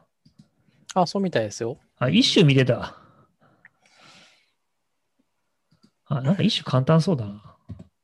2種か。うんなんかそんなに難しくないみたいですよ。うんちょっと受けてみようかな。落ちたら嫌やな。なんかこの年になって落ちるの味わいたくないな。まあ、落ちないんじゃないですか？わからないけど、ここに、いや、まあいいや。聞いてる以上、ここに書いてるのよ。いや、その、うん、なんか業務独占資格らしいしな。これは、いや、その人の言ってることは合ってると思いますよ。一番コストパフォーマンスのコス。コスパすごいいいってずっといつも、いつも前もすげえ言ってくれて、うんあんなの人に頼む仕事じゃないっすよ、つって。まあ、うんその全然電気とか得意じゃない人はダメだけど、工学部出てってら、電気ある程度知ってたら、あんなんもう人に頼むだけ損っすよって言われて。いや、だって本当にコンセントに USB つけるとか、あと、延長コードをこう自分のそうそう、長さにするとかさぴったりにしたいっていうのは、ただ向いて、せんあの皮膚を向いて決線するだけだから、ね、ハンダ付けも出てこないし。っていう、はい。いいと、良さそうに言ってること合ってると思いますね。技能試験あるな。なんだろう、のびさんとか持ってそう。のびさんは絶対持ってるでしょ。うん、聞いてみたらいいんじゃないですか。あのーあ、だからそのリフォーム話を、いわゆるこのおうちハックというおうちハックの話というね。にちょっと消化させると、はい、こう、いいんじゃないでしょうか。私もちょっとだけ噛めるし、それだった。なるほど。わ、なんかこれちょっと楽しそうだな、でも。問題とか。息子と二人でやろうかな。あ、でも息子まだわからんしな。最年少合格者？筆記試験が無理だな。そう？いけるかな？筆記試験は、わからないですけど、2, 2種の最年少記録は、あのー小学生ぐらいの人が持ってるらしいですよ。一種、一種も小一種、一種も同じ人が持ってるらしいですけど、マジか。はい。これ小は、これは、いいし、筆記試験はいけるな、これは。第二種電気工事、第二種電気工事士の最年少は8歳だそうです。うちの息子やん。うん。まあまあ、記録だから、そうですね。今年の時時点でそうらしいから、まあでもね、あ、なんかね、あ面白い面白い。あの、基本情報処理の最年少は10歳。本情報処理か。基本情報予報、気象予報士11歳。気気象予報士ってすげえ難しいんじゃなかったっけ？おーどうなんだろう。でもこれはし、わからない。あの、それぐらい、まあ、なんか子供ってこうめっちゃ、そういうののめり込むじゃないですか。そういう知識があったらいける類なのかない。合格率合格率4%って書いてるよ。すごいね。それはじゃあ、あ簿記2級、10歳。IT パスポートが9歳ですよ。それよりも、IT パスポートの最年少記録は9歳で、第二次転校時8歳。IT パスポートそんなんあんの？なんだ IT それ？パスポートってあの、基本情報処理の前段階の資格ですわ。あの、いわゆる専門職じゃない人が、あの、情報処理の仕組みとか、ちょっとコンピューターのあなんか、仕組みみたいなものをさらっとまあ、多少は知ってますよぐらいの。勉強できるための、うん。まあ、入り口としては悪くない資格みたいならしいですね。あの、勉そういう一通りの情報を得るという意味では。なるほど。役にはまあ、その立たないんでしょうけど、やっぱりね、IT パスポート持ってますって言われてもみたいなところはあり ありますが、基本情報ですらね、まあ基本情報持ってますと言われてもみたいなところがあるぐあるんで、まあ、基本情報あか。しょうがないとして、まあでも、まあ、そそういう通り一遍の話できますっていう意味での資格ですね、あれはね。まいや、独占資格俺ははい、これは IT パスポート難しいぞ。これ分からんぞ。あまあ、その、問題がわからんっていうのは常にありますよね、あの辺はね。なんだこら。こんなものが IT と何の関係があるんだ算数やんけ。うん。はあ、圧着工具ね、とか。まあいいんじゃないですか。面白い。そんな煽らんといて、ちょっとやりたくなってくるな。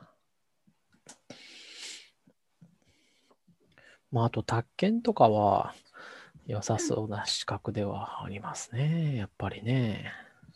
うんやっぱ、ああいうのを知っとくと、なんかた、宅建とか持たずに、家が不動産を買うなんてできないみたいな 気は若干してますね、私はもう。まあ、なんていうか、それは不動産業界がいけないと思いますけどね。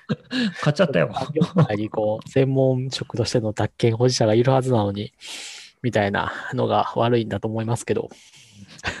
いや、でも思いやー、漠然とした不安がやっぱある、あるうん。ねえ、まあね。私はこう、いや、家電とかだったら私言ってもそんなに失敗しないと思うんですよね。うん。私はね、私自身がっていう意味でね。うんやっぱりね。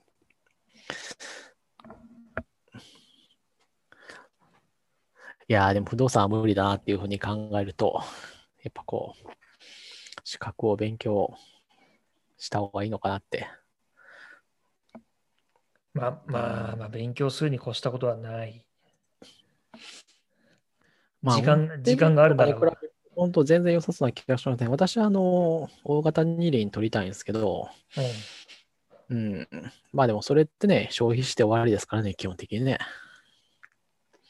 うん、まあまあ、でもそ、まあまあ、それ言うたら電気工事士もまあ、まあ、まあ、似たようなもんっちゃ似たようなもんですけど、うん、まあ確かにそうか。まあ確かにね、のうんうん能力の証明だから、まあ別に一緒か。一緒といえば一緒だけど。まあ、まあ、あの、法律的な問題でやれるようになるっていうのは別、まああるけれども、まあそう、やっぱりほら、ね、業務独占資格ですから、やっぱ運転免許とかそういうのとは違いますよ、やっぱり。うんいわゆる弁護士と一緒じゃ、一緒じゃないですか。弁護士と医師。まあそうですね。人が医師と一緒だから。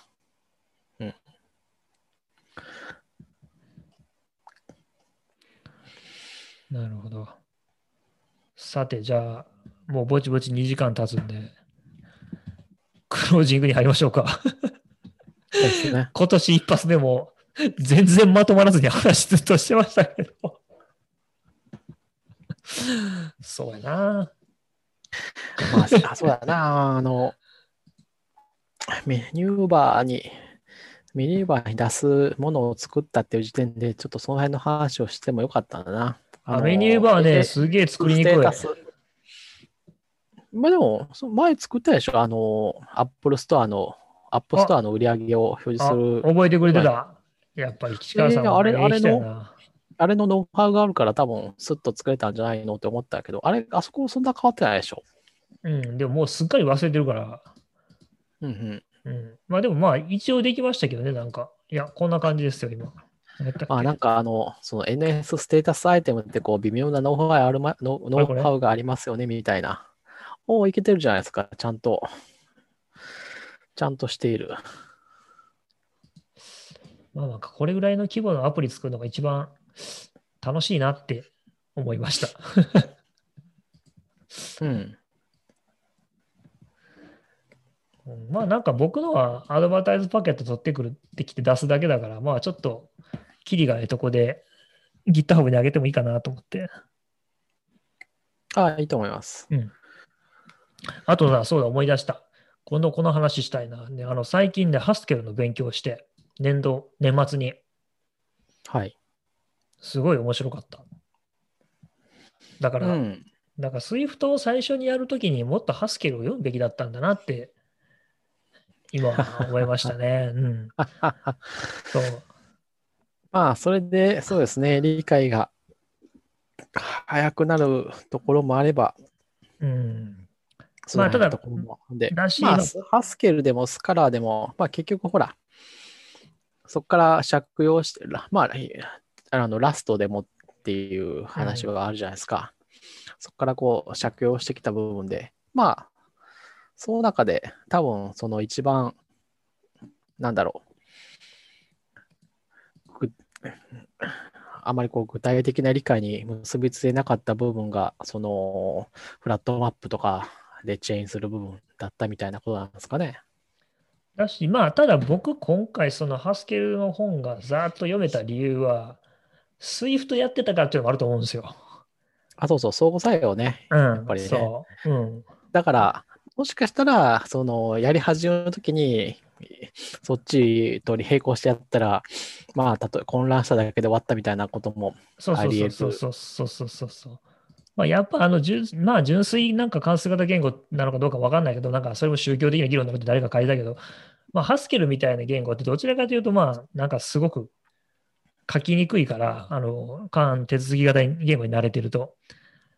でも、まあ、SWIFT から入った方が、まあ、僕らみたいなタイプ、僕みたいなタイプには分かりやすいっていうのは多分あると思って。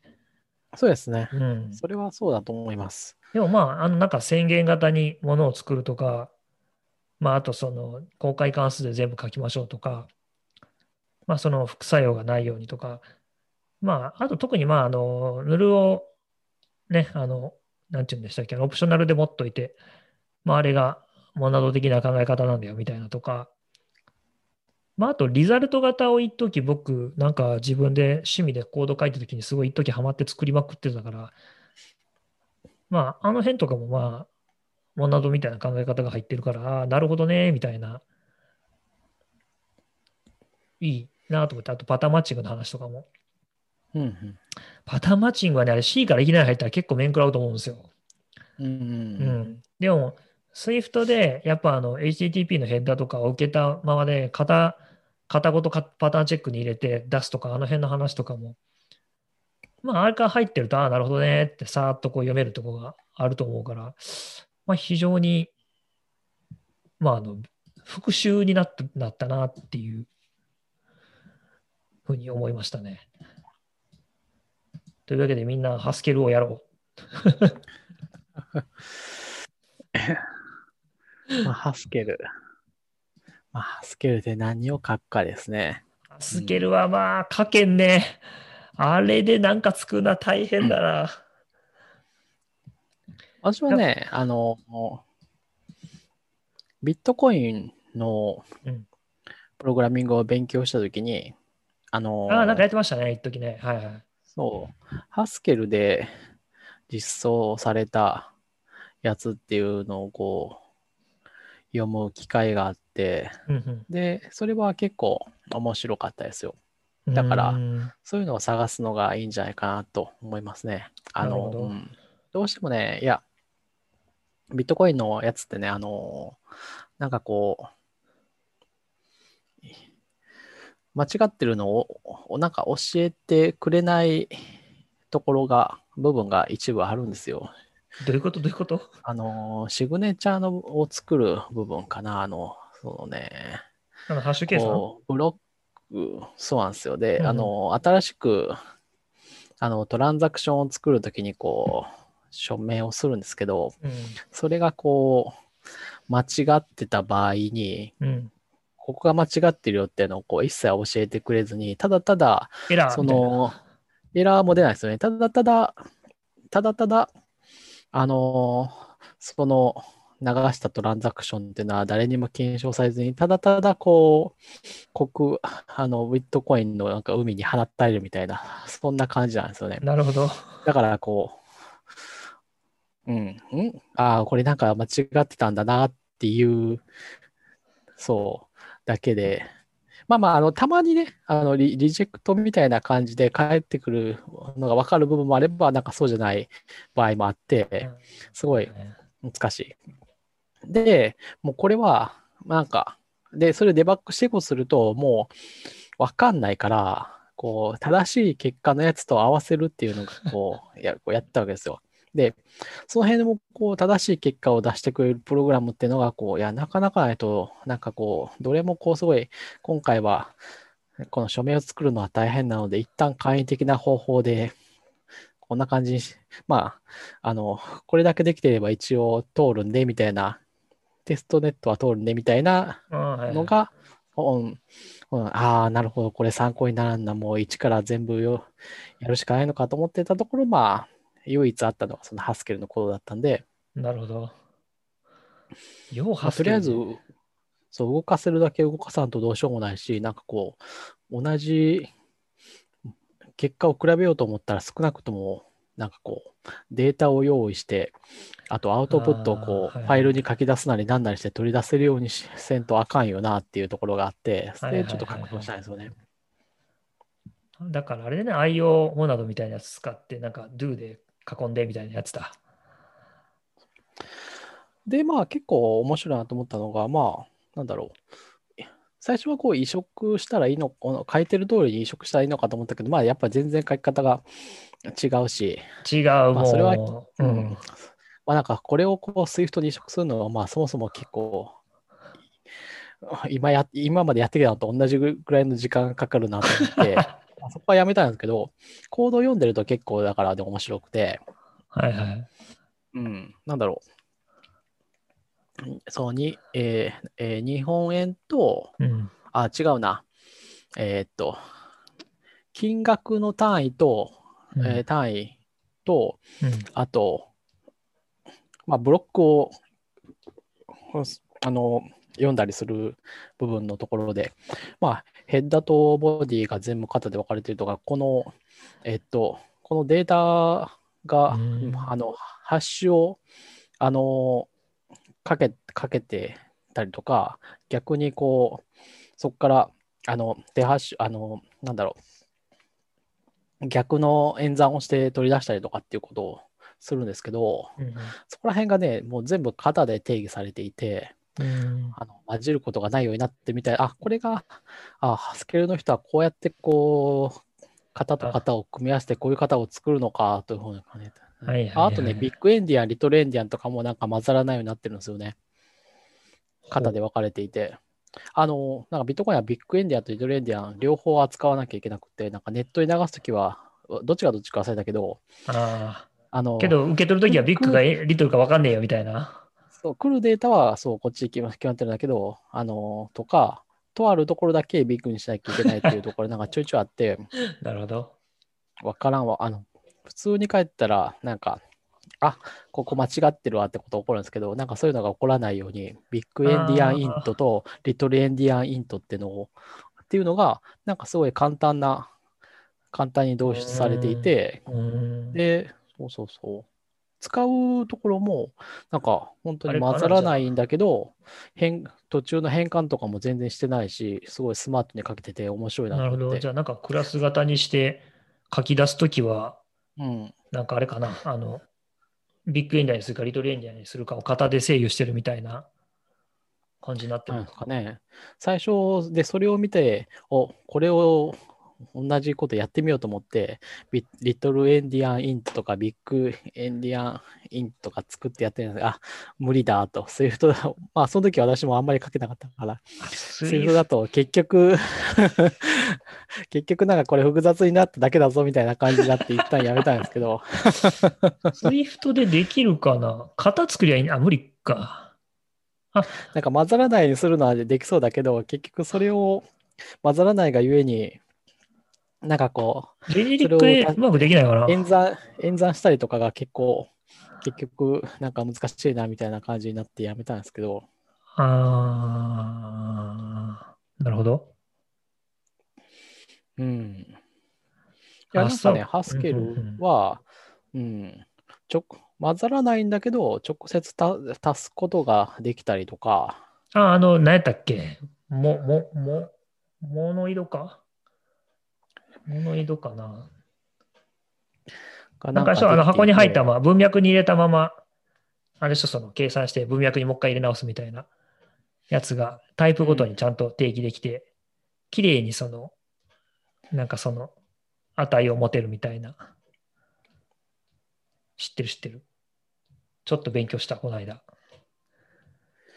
まあ、今すごいうろ覚えで喋ってるからあれだけど、なんかその時の当時のコードを参考にしたコードっていうのを見たら、もうちょっと面白い話ができそうな感じですね。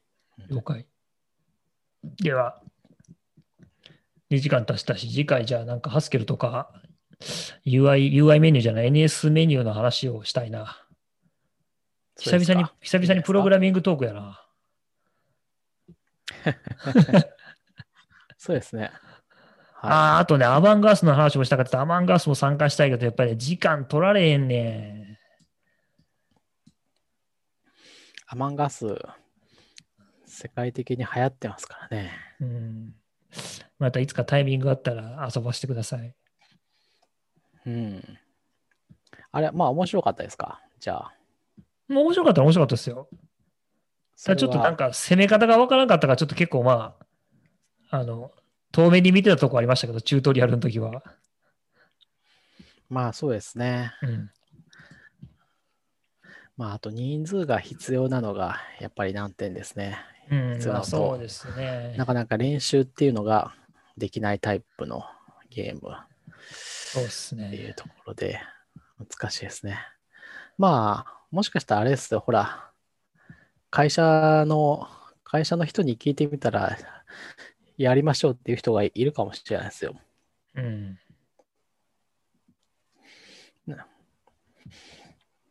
なんか、今はどこの会社も、にもやってる人がいるぐらい流行ってるっぽいです。えー、今度やってみよ